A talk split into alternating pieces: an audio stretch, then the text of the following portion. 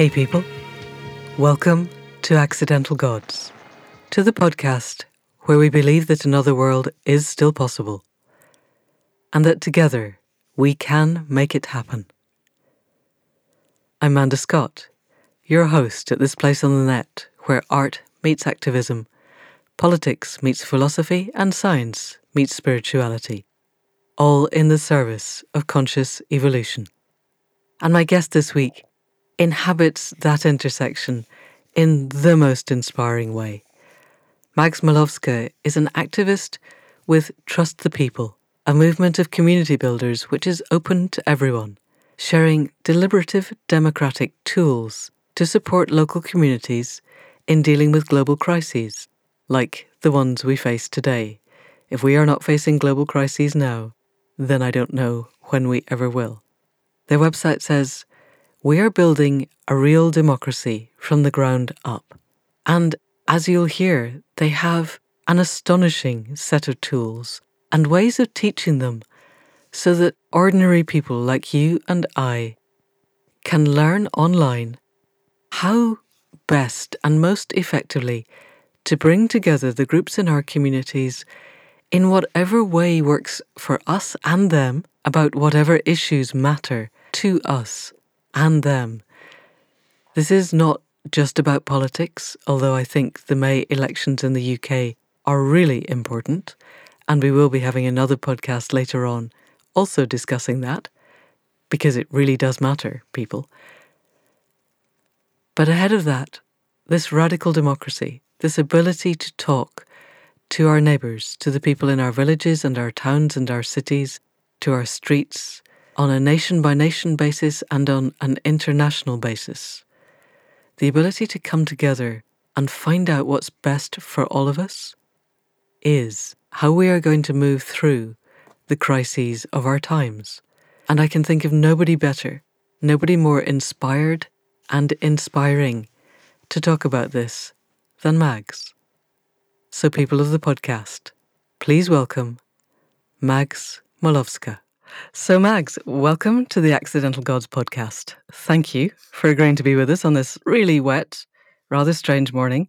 As we record, the US isn't actually in the middle of a civil war, but it looks like it might still be teetering on the edge of one, which is quite scary. Where are you based? I don't know. Are you somewhere nice and warm and sunny? Nice and warm and sunny, uh, just outside of London. So, so no, possibly not. and also completely locked down. How is lockdown for you this third time round? Do you know what? I, I have a better experience than a lot of people. I live in a van most of, of the time. So, oh, um, wow. yeah, I can be free and isolating and not endangering anyone, but still getting out and about. So, I'm, I'm very fortunate. That's fantastic. Well done, that woman. I love the idea of living in a van. That sounds it sounds very romantic, and I bet it isn't as romantic as it sounds. So one day you can tell us about that. So we're here to talk about trust the people and the ways that political activism can change the world and the ways that politics is part of everything. So before we leap into all of the detail of that, tell us a little bit about Mags and who you are and how you became part of Trust the People. Oh, well, um, it's been a bit of a journey, I suppose. I'm a social worker for children and families by, by background, and I've always been really sort of passionate about social issues and, and family life and sort of children being raised well. And um, but then I, I took a year off my job about 18 months ago to volunteer full time for Extinction Rebellion because I was getting increasingly concerned about you know the lack of action on the climate crisis and you know, you just look around at society and, and I was thinking like, what, why is nobody doing anything? Yeah. yeah. So my job that it was kept open for me and I spent 12 months volunteering and, you know, I helped start um, an Extinction Rebellion local group in my, in my neighborhood. But then in the December before last, I stumbled across the community democracy team in, in Extinction Rebellion. And I took one look at this proposal that someone had written for how, you know, democratic tools and reform might be put in place in, in a, from the grassroots upwards. And I was completely smitten. That was it for me. What was it about that? What really struck you? What that you weren't finding elsewhere within XR? Well, that it was for everybody. Okay. You didn't have to be part of a of an XR local group to want change. You you know if you were anyone from anywhere with any issue in your neighbourhood that you know, that was something that could be better, that should be better, you know that you and your community deserve to be better, then here was a set of tools and resources for making that that change happen. Perfect. I interrupted. Take us back to your timeline. You found this and you thought, this is where I want to be. And then? Well, oh, it was quite sweet in, in the early days. You know, we we sort of worked together, putting out these these workshops, and a few people would come along, and we'd have great conversations about how we might engage our, our communities, and we were trying different things to kind of help the initiative grow. I think at that point it was called "Here Comes Everyone," and then of course COVID hit. So when COVID hit and when we had this um, explosion of communities coming together, like the mutual aid network that sprung up, all over the UK and beyond, you know, all of these people stepping into the vacuum left by government to make sure that everyone was taken care of. You know, this was where we thought, okay, now community democracy's time has has come. Like, how can we support this outpouring of incredible energy and care and ensure that it lasts beyond the pandemic? Right and that it can carry on like you know shaping proper change to all of the crises we face you know not just making sure that everyone has food and, and medication. So when did you change to trust the people? You know that's a really good question and i wish i had a more precise answer for it. I remember how i felt when i first heard it because um, trust the people i mean it sounds like exactly what it is. Yeah, um, yeah it's it's a it's really great branding. Um, and once we we someone came came up with it and we we knew that that that was the right the right fit for us because that's what it, it's all about. You know we need to look to our neighborhoods and communities and trust the people that we find there in order to make the change that we need. And this is a real yes. departure from how sort of individualized we are at, at the moment. It's kind of like a real culture change that we're trying to to achieve. Yes. And so, having gone from being relatively small groups and particularly XR groups to then this concept that it's it is for everybody doing everything and then COVID happening, how did you begin to connect with people on a wider scale in the midst of COVID? Well, we developed our pitch kind of around around COVID. You know, we were um, we were presenting to people, talking about you know how amazing all of this work that that's that's been done is, and how to nurture it and to keep it growing, um, how it can tackle you know lots of the different problems that we're that we're facing. And then one of the team had a really bright idea, which was to run the workshops and all of our content. We had so much content, and to do it as as a course and that was a seismic shift in the history of, of Trust the People. And there is a huge amount of content. It's extraordinary. Yeah. I'm really impressed. So, what happened? You then began to get very many more people engaging because they didn't have to drive to London to do it? Oh well, it was always online. That's kind of um, okay. the beauty of a lot of um, Extinction Rebellion people and all the projects that have sprung off of it. You know, we we work in sort of networks of people all over the country and and beyond. So we were quite used to Zoom when that became the way of things for everybody else.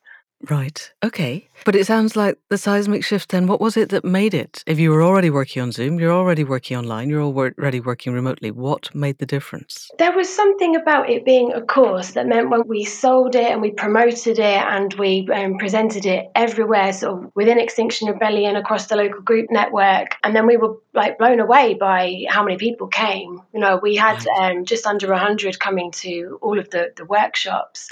And then the feedback that we were getting from from the workshops was phenomenal. You know, something really special was happening in those those those places. And and here's one of the great things about it. You know, we we never planned this, but the sense of community that grows across the length of the course. You know, I remember in um, the last running of it, um, going into a breakout room with a couple of, of people and um, them saying, and then them greeting each other really warmly. And, and I said, Oh, how, how do you know each other? And they said, Oh, we met last week in another breakout room.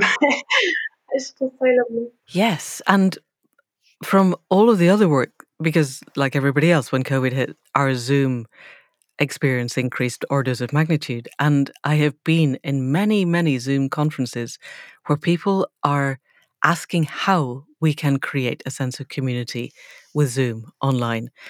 And you have done it without stopping to ask yourselves how you were doing it. It has emerged mm. out of the work that you're doing, which is really interesting because even now, like a month ago, early December, I was part of a group asking how can we create community online. And you guys are doing it. So a little while ago you said what we really want to look at is how amazing all of this work has been. And so I'd like to begin to unpick what is the work that has created the structures that you're teaching in your course that are enabling community to happen effortlessly and are inspiring people then to be able to go out and work in their local communities. What's the skeleton, the substance of what's in there, the work that's been done?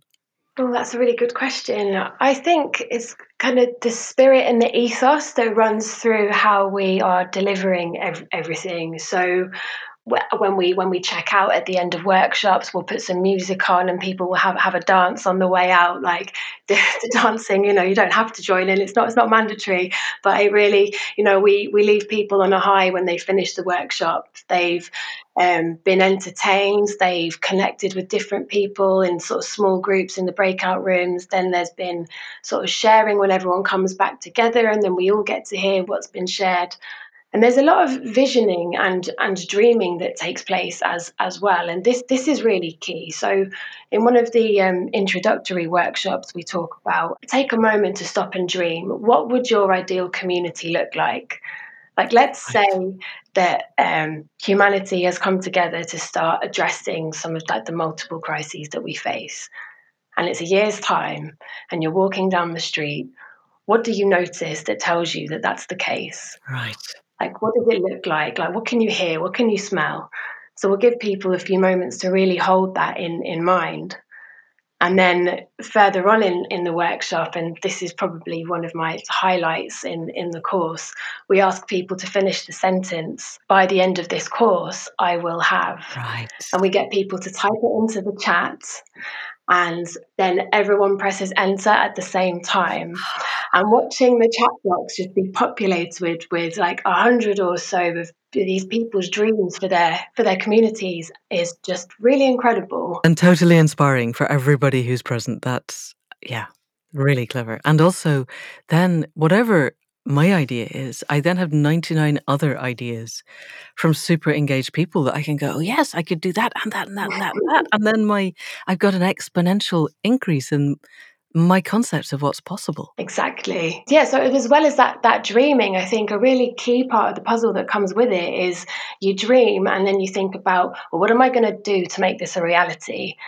No, and if you wanted to think like what is the essence of Trust the People, it's it's the dreaming linked with the practical and it's the tools and support that goes so that you know you you, you can um, try and make these things that you're dreaming happen and a lot of the dreaming i imagine i'd like in a bit to look at what people do dream but at the moment when we're staying in the realms of, of concept that a lot of it is about ways of connecting with local people who may not yet be connected. I think COVID did give us an extraordinary amount of social cohesion, but over the year, we've watched that break down again.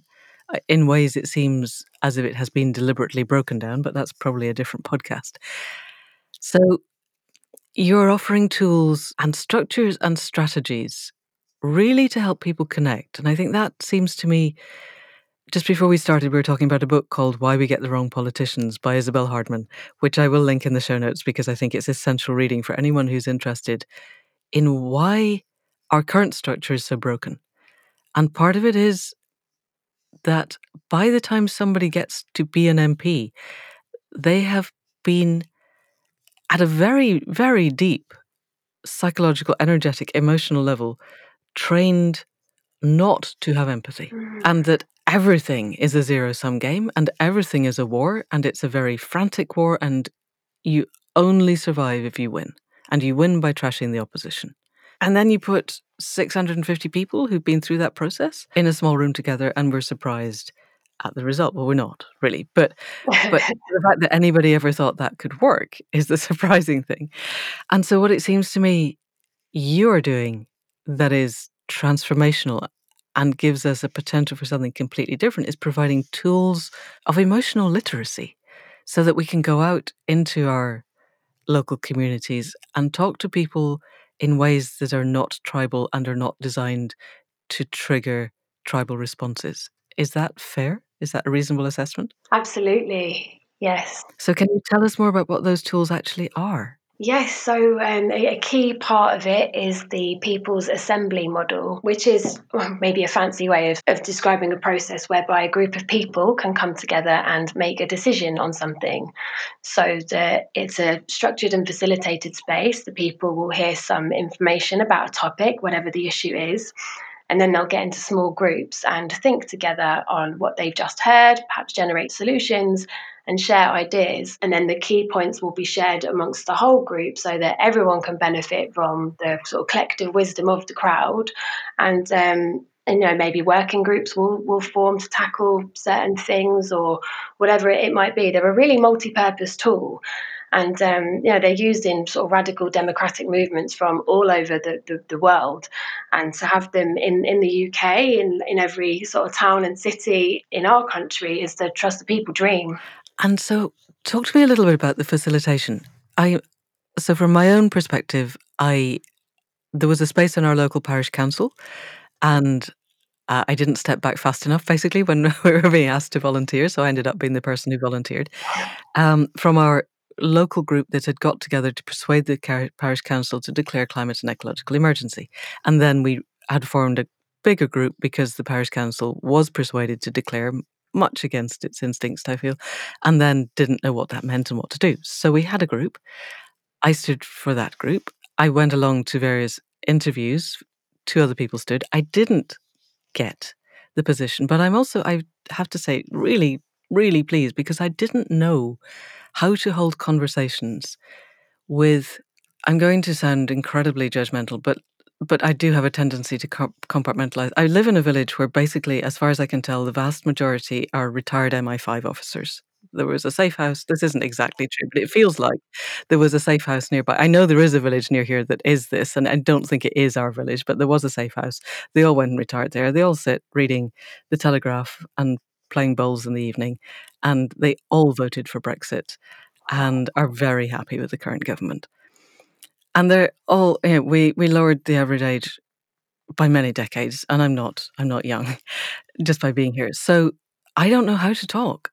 I don't even know how to initiate a conversation that where I feel that we're both being heard because every attempt of mine is interpreted, I think, as being overly touchy feely. And that's even just saying hello.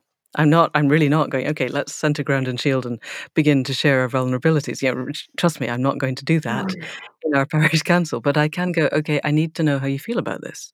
And the shutters come down and there's terror in everybody's eyes because I've said the word feel. And I haven't, I genuinely don't know mm. where to do, what to do. So it's really, really lucky that I didn't get that position. But if we're going to be able to bring Trust the People to every parish, town, and city in the land, that level of conversing across what feels like a cultural chasm has to happen. And I believe that, that Trust the People has the tools to do that. I'm really interested to know what those tools are and how you teach people, because I'm guessing in a people's assembly, you've got a self selected group. Yeah. They wanted to be there. Yeah. And that's that's a really good start. So how do we move within the People's Assembly, what are the tools to help people? Because we might be discussing, I don't know, let's say we're discussing the building of a, a new junction in the local town. And that's something for which everybody has very strong opinions, but there may be very strong opinions on either side of a yes, we do or no, we don't boundary. And we still have to find ways of crossing that. So, talk to me about the facilitation, how it works, what it does. Mm, so the facilitation, um, you have to create a, a, safe and inclusive and welcoming space so that um, you know people know that everybody is welcome, but not all behaviours are, are welcome. When you introduce the session and, and you set the scene, you need to sort of like carve out that shared understanding of, of what it is. It's not an opportunity for people to have soapboxes or pontificating or anything like like that. It kind of rests on sort of three three pillars. So there's um, radical inclusivity, which is the point about welcoming every part of everyone, and then there's really listening to people. The active listening is so crucial, and we you know advise people to when someone else is talking to really stop and listen to what they're saying rather than do that human thing that we all do, which is, you know, mentally be thinking about what we're go- going to say next. Yeah. And then finally, there's trust. So trust the process, you know, trust the facilitators and trust e- each other. You know, often in, in assemblies, people are doing and relating something that they maybe haven't done before and maybe don't feel too comfortable. And, you know, for, in, for instance, using hand signals is, is a really valuable way of kind of assessing where a crowd is at and communicating without interrupting each other. Um, but hand signals, you know, raising your index finger to show that you want to speak can be quite difficult for some some people. You know, we're not we're not used to it, and we're creatures of, of habit, aren't we? So that's uh, fair fair enough. But does it get better? Do it, the people who find it hard to begin with are they finding it easier after a period of time? Yes, very much so. I mean, I remember my own journey with, with hand signals when I first joined XR. It certainly felt very strange to be sort of waving your fingers around to signify agreement, but um, over time you get used to that, and it's it's such a useful tool when you can just look at a crowd and know that a point that's been made resonates with a lot of people there. You can see it visually in in the moment. So, for people who aren't familiar with this, we're going to have to describe this because it's it's a kind of a visual way of clapping that doesn't disrupt what somebody's saying by clapping over the top of them. So yeah, you jazz hands.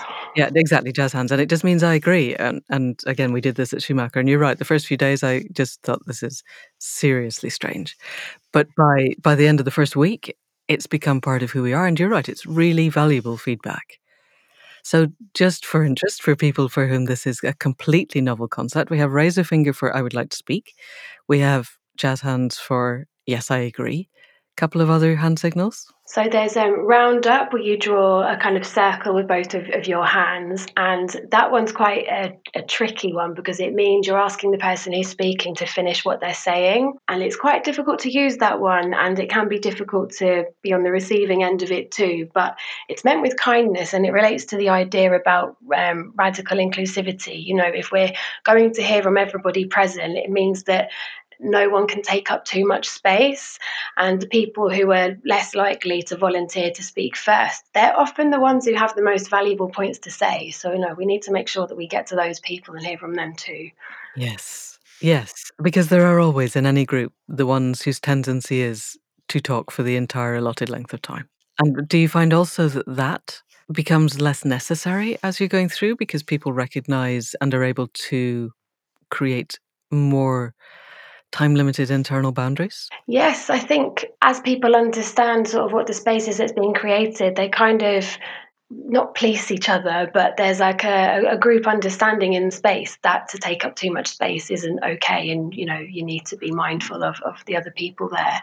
And we we always had um, a kind of making an L with your finger and thumb at right angles, but that was mainly I think because we were always in classes with a lot of people for whom English was not their first language and so it was a I, I didn't understand the word you just used. Is that something that comes up? We have a, a c for clarification. Okay yeah so I, I just need you to expand on that point a little bit more excellent and so those are working even in zoom or do you create on zoom you know have a thumbs up and, and the clap and the, the reactions that exist in Zoom, do you use those or do you use actual hand signals still? Uh, we use hand signals when we're in the breakout rooms. So when people are in smaller groups and they can see all of the faces on the screen, you know, hand signals work well. But when we're in the main group of like 90 or so people, then we. You don't see them.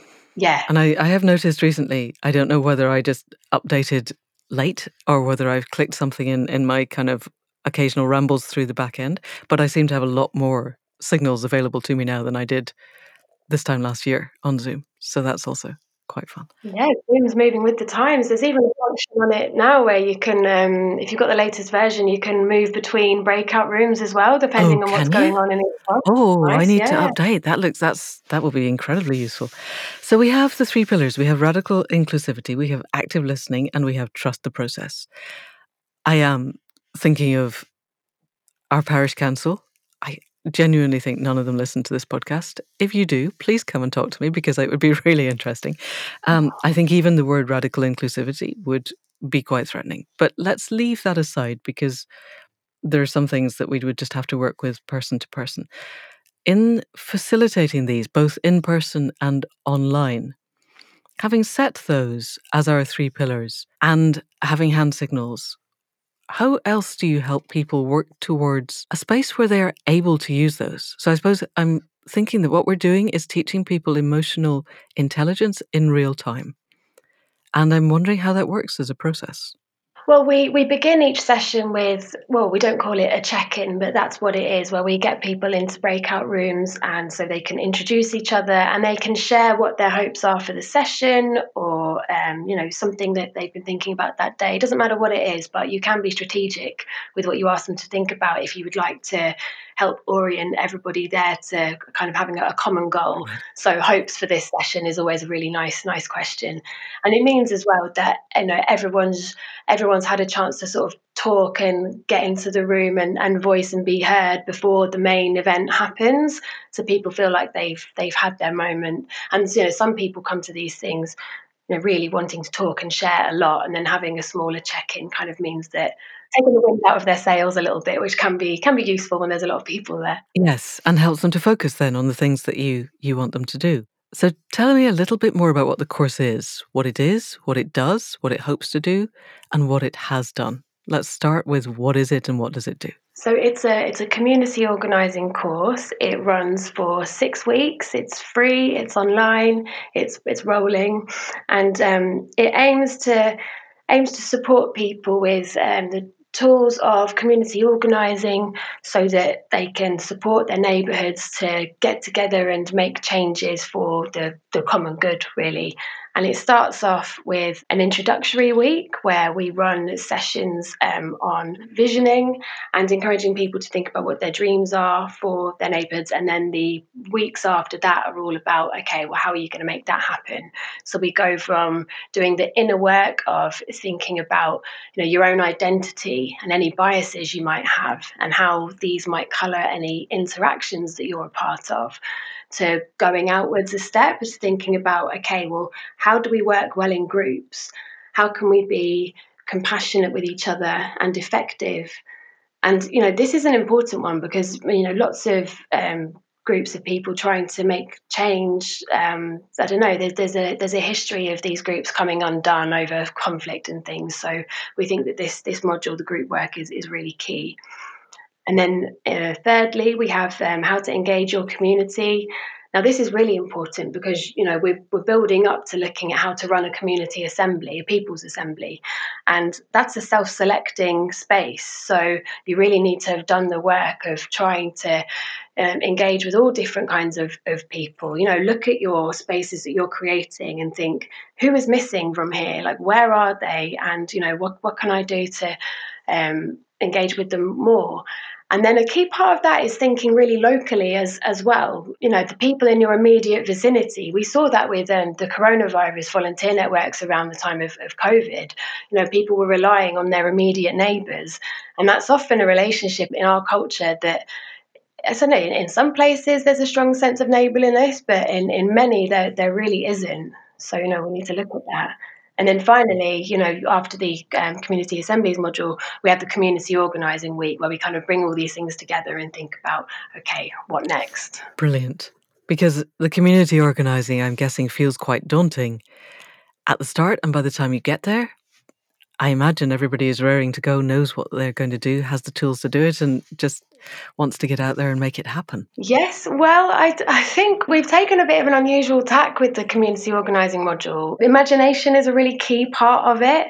So I'm sure that some people turn up thinking they're going to get like a list of how to start an energy cooperative or um, a community allotment or and we start off by um, getting everyone to remove one of their shoes and getting into pairs and coming up with an alternative purpose for that item of footwear. Wow. So it might be like a spaghetti holder or uh, goodness knows, knows oh what. And I'm sure these people are there going, why am I here talking nonsense about my shoe to someone I've never even met? I'm, I want to learn this. But then that's the point. Right. We want we want people to be ready with their imaginations and a sense of the unexpected and a connection that they've drawn because that's what underpins all community organising. You know, we send out all of the practical resources in the follow up email. People can take that and read it in their own time. But the spirit and the connection that has to underlie any of those projects, if they're going to come off the ground,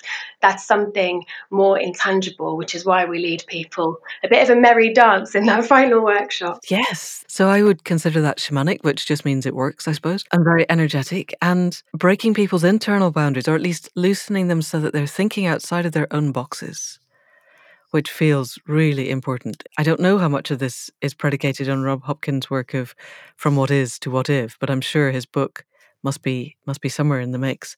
And that concept that our current way of being is a disimagination machine, and that anything that we can do to expand our creativity and expand our imaginations and start thinking way beyond the limitations.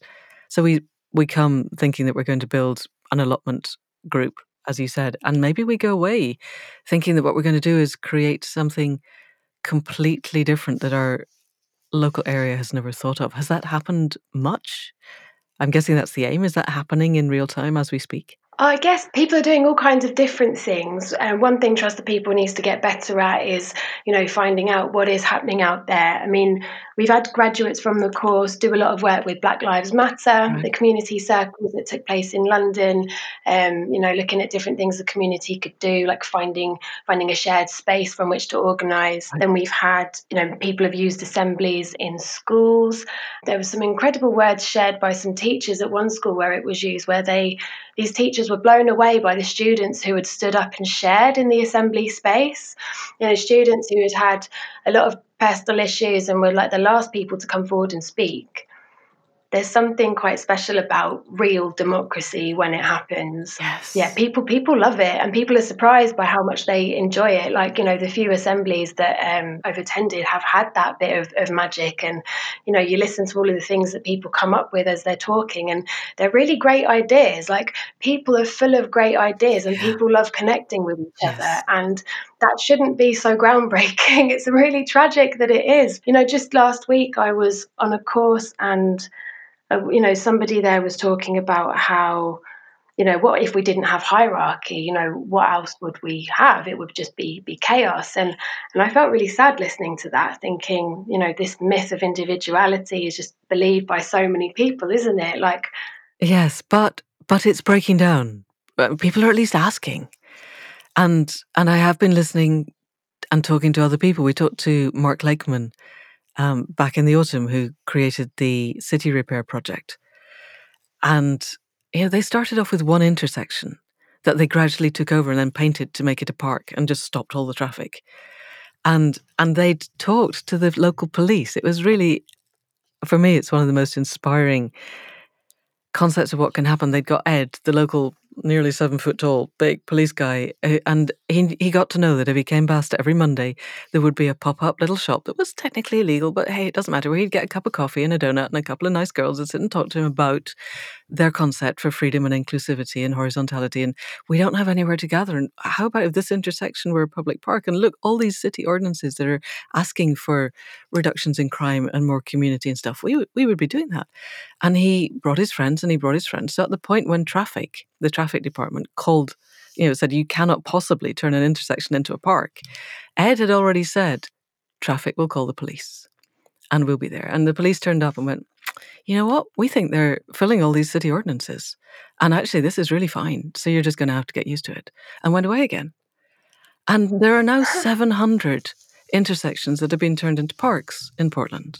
That's incredible. From that one example of, of radical inclusivity, trusting the process, and giving everybody space to understand that they have agency and talking to each other about what do we want. And connecting with the police as well, you know, these are traditional, like, no, them and us, forget that. No, exactly. It's radical inclusivity means we talk to the police. It means they're people too. Yeah. And uh, and we talk to our local politicians because we might think they're on the other side of a huge cultural divide, but they are people too. And it seems to me, exactly as you said, it is tragic, really tragic, that this feels alien, but the fact that it's happening. Mm.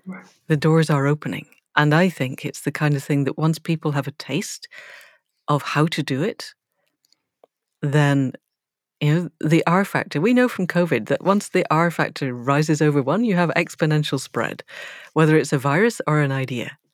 It doesn't take many people talking to their friends going, This was absolutely amazing.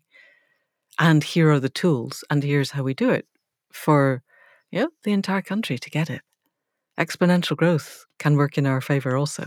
Sorry, I'm ranting on your podcast. No, that, that was fascinating. That was really interesting. And that's exactly what Trust the People is, you know, trying to, to do. And we want to connect our network of people who attend the course, you know, and have all these hopes and dreams so that, you know, a great idea that one of them comes up with in one part of the country can travel, you know, right hundreds of miles away and then do the same magic there. You know, these things need to grow off of each other, exactly like you said and across the world. So that was my next question is you said you had graduates of the early courses. Because uh, did I misunderstand? You said it was rolling, but I got the impression that there was a new one coming up in February. So that they are specific. So it's not that you just join and follow through. You join and that you have a cohort that you go through with together. Yes. Okay. So in a minute you can tell us all about that. But there've been there was so was April and October last year. Am I right? No, it was uh, July. The first one started July and October. Oh, okay. Yeah. Alrighty. I'm thinking XR. Okay. So you have two lots of people who've gone through. Have you had feedback? And are you able? Have you created online communities where they can still stay in touch with each other? Uh, a bit. We have different systems in place. So we've got a thing called the Hive Support Network where we'll put community organisers into small groups of like eight or nine and they can get together over Zoom every couple of weeks and then sort of share the highs and lows of their of their journey. And we offer um, the facilitated first session just so that we can help them get to know each other and help them work out what they want from their hive and um, you know how are they going to stay in touch and how often will they meet?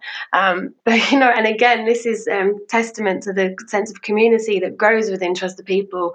The people who have facilitated the sessions have ended up just staying on and being like additional part yes. of the hives and that, that was never planned but you know there's connections and relationships are made and then you it just flowers and carries yeah. on. and you want to see where it's going i would think that. If you've really managed to facilitate in a way that works you've made heart connections with these people. You don't want to just walk out and go okay guys have a good time time, you know, tell me about it next year. That, yeah, that I'm glad that it happens. Yeah. I'm also imagining it would be harder to get people to volunteer to be facilitators. You said, oh, and by the way, you're going to be here forever. So um, we don't tell them that bit. no, exactly. um, but that, the word will get out. So, do we have any ideas of things that are happening now as a result? Well, in my neighbourhood, we use the community assemblies to rally the support around the Greenbelt campaign. Like the council were really determined to sell off Greenbelt to, to developers. And I think the handful of, well, handful, the single um, green councillor in the local council was really tearing his hair out. So we held these open assemblies, weren't sure that anybody would, would come. We tried it, uh, I think it was the last Sunday of August was our, our first one. And, you know, lots of people came and they really enjoyed it. You know, we we we had prepared a presentation about you know the things that we could do to. Um, to, to, to, to stop the sell off of out of our land. And then out of it came three different working groups looking at, you know, creating a fact sheet to dispel the myths coming out of the council about Greenbelt land, um, like a, a media working group to look at how we can make the campaign grow. And then actually, you know, people within the council had kind of fed back to us that we had really rattled them. And there were councillors saying you know this this this, this citizens doing stuff. You know we need to be seen to respond to this. Not we need to do it because it's right just that we need to be seen to. Anyway okay it works. Whatever route that the councillors take i don't know as long as they end up doing the right thing. Um, and then they ended up changing the, the, the, housing figures. They brought them down an awful lot, which meant there was less pressure on, on development. So, you know, that's kind of on the back burner right now. We're waiting to see what development plans come come next. But that was a yeah a successful account of um, yeah just applying pressure to the structures that exist. Fantastic. We'd invited all of the councillors to come along to the first assembly, um, I think two or three of them did, uh, but the leader of the council had sent me a bit of a shirty email going, Do you really think you should be having it on a Sunday? And it was like, you know, you've got citizens who are organising to help you to all work together. And that just goes to show the problems with the structures that we have. Yes, yes. and the people. Yes, it is the structures, and then people get crushed into them. So we have elections coming up in May.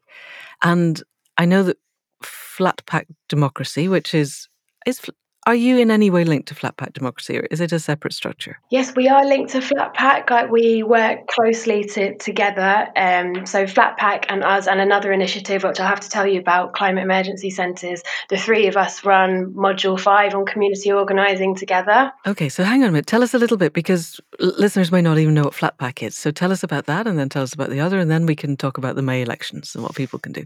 So tell us a bit about Flat Pack. So Flat Pack is a term to describe how a group of citizens citizens can come together and um, take over their local council, like away from party politics.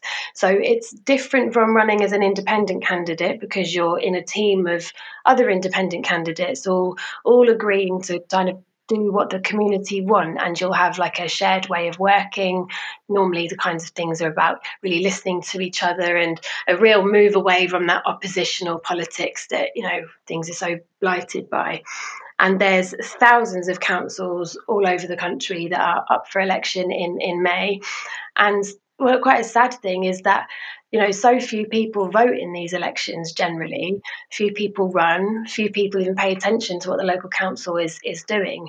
And actually as a local council you can borrow money you can take over buildings you can do all kinds of, of things but you you know you just need to be connected to the community that you're serving if those things are going going to do any good yes. um, so Flat Pack is really trying to plug that gap and make sure that our councils are run by residents who are the experts on their own neighbourhoods and as i understand it it began in Frome and a group of people i think they were the local transition town network but they had very different political views but they agreed in advance how they were going to solve issues and they told people that that was what united them was the, the structure of solving things. And first time around i think the local council had 17 seats and they got 10 so they just had a majority. And by 4 years later when they came up for election again they they swept the board. And Frome now i think as i understand it is is run for the people of Frome, not for the egos and pockets of the people on the council, which shouldn't sound radical, but really, really is. So, and then Buckfastleigh, we're going to talk to somebody from there later on. Do we have any idea how many people might be going to stand in the May elections under the flat pack model? We don't actually. Like the aim is as many of them as possible, and you know they're out there doing sort of talks and promoting it as much as possible. But how much of this is trickled down into people on the ground going, do you know what? Let's do it. We're not sure okay, yet. But there is support if somebody listening decides that what they want to do is to bring together a group of people to stand in the May elections, would they come to Trust the People for the training or would they go to Flatpack? Come to Trust the People for the training and then also approach Flatpack for support. They've got, um, they're looking at, at mentoring so that councillors who have done it can, they're running Zoom sessions for people to come along and find out more about what the campaign took. Right. Um, but I mean, something that Peter Macfadyen, who, who sort of pioneered Flatpack in, in Frome, said recently was that he thinks, you know, all, all councillors everywhere, whether you're Flatpack or not, you know, come and trust the people, you know, like learn how to engage your community. Um, you know, it should be mandatory. It should be mandatory. I, I'm not certain, and, and I'm sure this is my judgment, and I'm failing totally on radical inclusivity, but I haven't met that many councillors who actually wanted to know what their local community thought. Eh, we have a few around here. We've got a local Lib Dem who definitely does, but the rest, I, I think they're quite invested in not knowing. But maybe we can change that because I did. I stood back four years ago, and I was I was actually down in Devon at Schumacher at the time doing a, a master's. So I only agreed to stand as a paper candidate because there were several seats in our local council where the Tories were elected unopposed every time. Eh, if one person had voted the Tory council would have got in because there was nobody standing against them. So, and I, I said, that's unacceptable. And they said, okay, so you're standing. Uh, I'm not going to be here. Um, and they said, it does matter. It does matter. You're still standing. And we got about a third of the votes, which was astonishing because because genuinely nobody did anything. It it was literally a paper candidacy. But even so, I found it there was a an extraordinary amount of legal hoops to jump through and and quite unpleasant sounding kind of repercussions if you didn't fill the paperwork in right and that kind of thing that that I kind of thought somebody else needs to do this because I'm very very bad at filling in paperwork. My eye just glances down the page and I think no, I don't care about any of this and I sign the bottom and I don't know what I've signed to. Is there help with that kind of logistical stuff? Sounds like you need to get the flat pack uh, on your on your podcast. But no, I mean yeah, like you say, the, the the paperwork is an absolute nightmare, and it's almost deliberately. Well, it feels like it could even be deliberately so. Yes. Like, yes. If you're standing for one of the big parties, they do it for you, and they have people whose job it is to do that, who presumably know exactly what box to take. And otherwise, I think it is deliberately obscure, mm. or or just the people who design it are so embedded in the system that they don't understand exactly how daunting it is, which strikes me as unlikely. Okay, so we will talk to Flatpack, but in the meantime, if people feel that they want to stand. And it strikes me that standing as one independent would be interesting. But what you really want is a group of people standing in a number of seats so that you would have a coherent voice on the council together. You probably want five or six people in your average sized county council at least, don't you? Oh yeah. To get together to to make a group. And that group then if we came if we, I found five other people and we came together we could come through the Trust the People course together mm. and learn as a group, share all our notes, and then be ready for May. Absolutely, yeah. Putting it into practice, you know, getting to know your neighbourhood, totally. And there are loads of amazing people. You know, we could connect people who have done the Trust the People course with you where you are, and um, that's what we're looking at next. We okay. want graduates of of both courses and the next one, and anyone who's thinking about running flat pack wise to have each other's contact details, or so that they've they've got you know a whole team of people they can do do this Brilliant. work with. And there would be time if somebody came on your February course, which presumably runs. When does it start in February? Uh, last week. Okay, so it runs through to first week of April. There would just be time if you're very smart and very quick to run at least one people's assembly so that people got to know who you were before the elections in May. Yes. Super. Okay, I think that's a plan. You said there was another part. There was Trust the People and Flatpack, and there was one other thing that you said were all linked together, an arm of XR? No, again, this is something else uh, independent. So, this is the Climate Emergency Centres initiative um, which is a scheme whereby you can repurpose an unused building in your neighbourhood for community benefit, and it's free. Well, self-funding. You know, if it's a, a commercial property and it's paying, um, and the paying business rates and it's empty, you can agree a meanwhile lease with the owner. Um, whereby they'll let you have it and use it for your purposes, which means that they aren't then long, liable for the for the business rates, and then you can negotiate them giving you a chunk of the money so that you've got something to sort of put in, into your your, your projects. Wow. So it's quite a, a nifty yeah. little um, arrangement, and we're seeing groups all over all over England now starting up, okay. making that happen, which is really really exciting. And are these groups that are then going to be able to tell the local councils what it meant when they declared climate and ecological emergency? Because we seem to see a lot of those springing up. Yes. Right. All right, good. And then they're talking to each other because that has been knocking our heads off brick walls here is like four or five little local towns all declare climate and ecological emergency. And then they each set up a little subgroup to work out what that means. We're going, guys, we are reinventing the same wheel. Yeah. We definitely all need to be talking to each other because this is this is not wise. So these centres. Brilliant. So we can link to that in the show notes as well. Yeah, yeah, ab- absolutely. All of the information on how, how to start it. And um, in fact, next week we've got a meeting between um, the Flat Pack team, the Climate Emergency Centre team, and the Trust People. We're all going to put our heads together and probably use a People's Assembly format yes. to think about, you know, how we might help our projects even even, even more. Oh, magic. Oh, God, I'd love to be a fly on that wall. Come, you're very welcome. Really? Okay. Yeah. Yeah. Probably if I get time, I will. So, as we're heading towards the end of the time, I would really like to invite you to take the imaginal journey that you invite the people who come on your course. Because you must have done it before, but I would like to hear what you say. Let's say it's a year from now. Actually, no, let's say it's five years from now. Or you could do both if you want.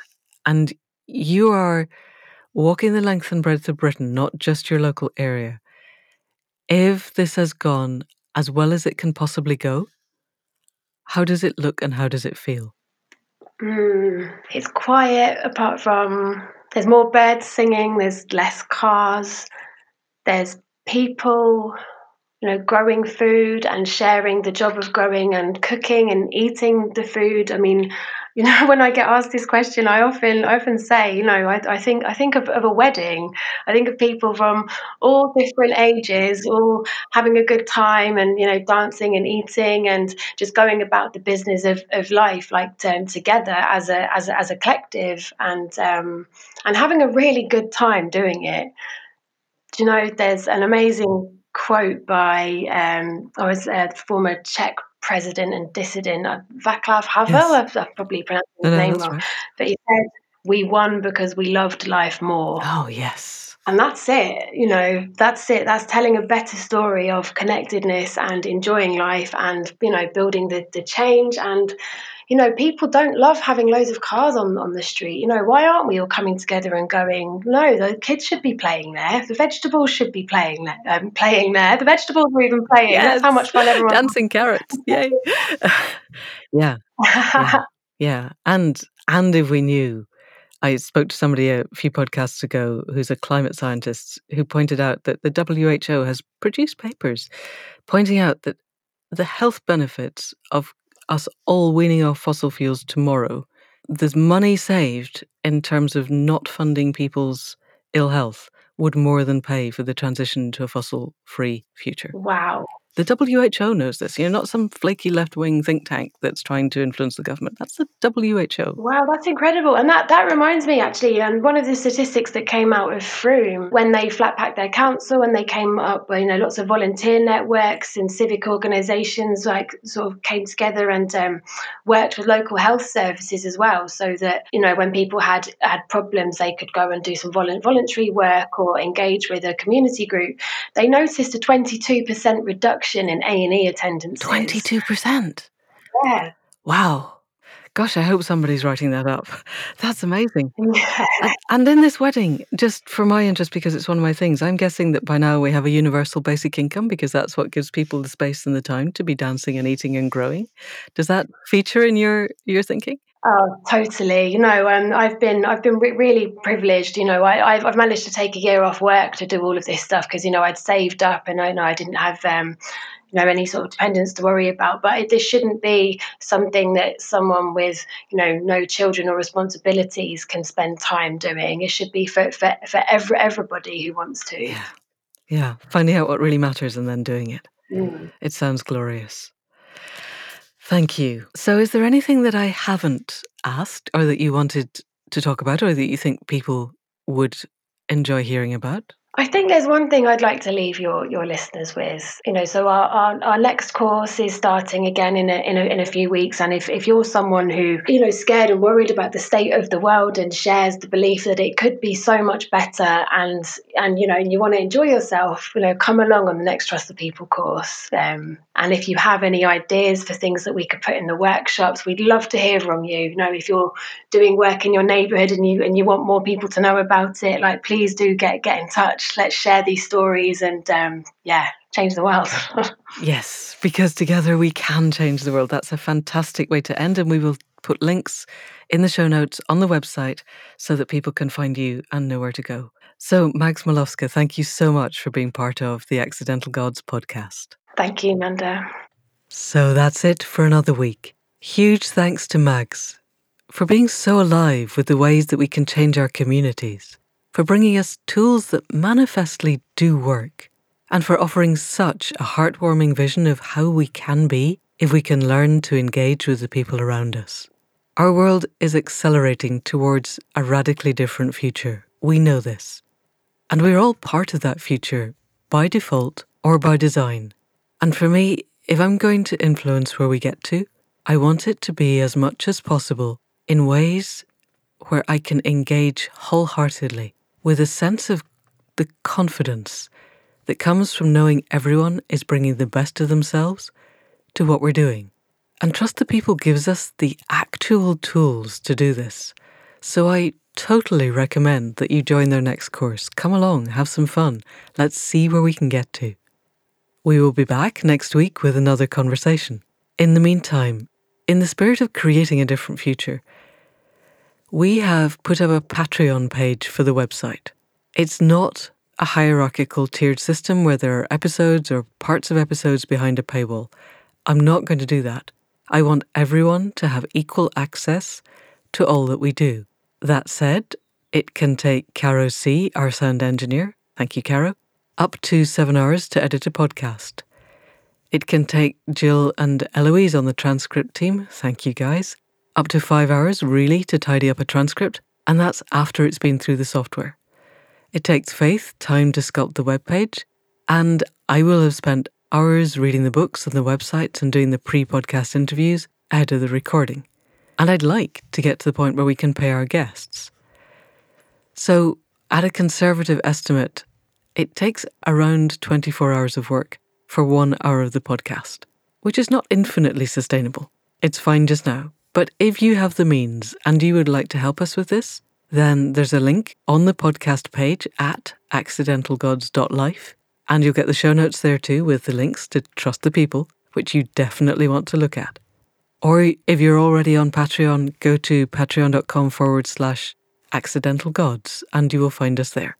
Novara Media, which is Novara Media, which is one of the new media organizations, ask their listeners for one hour's wage per month, which seems to me quite a good starting point. But honestly, if you want to support us, you choose how much and how often.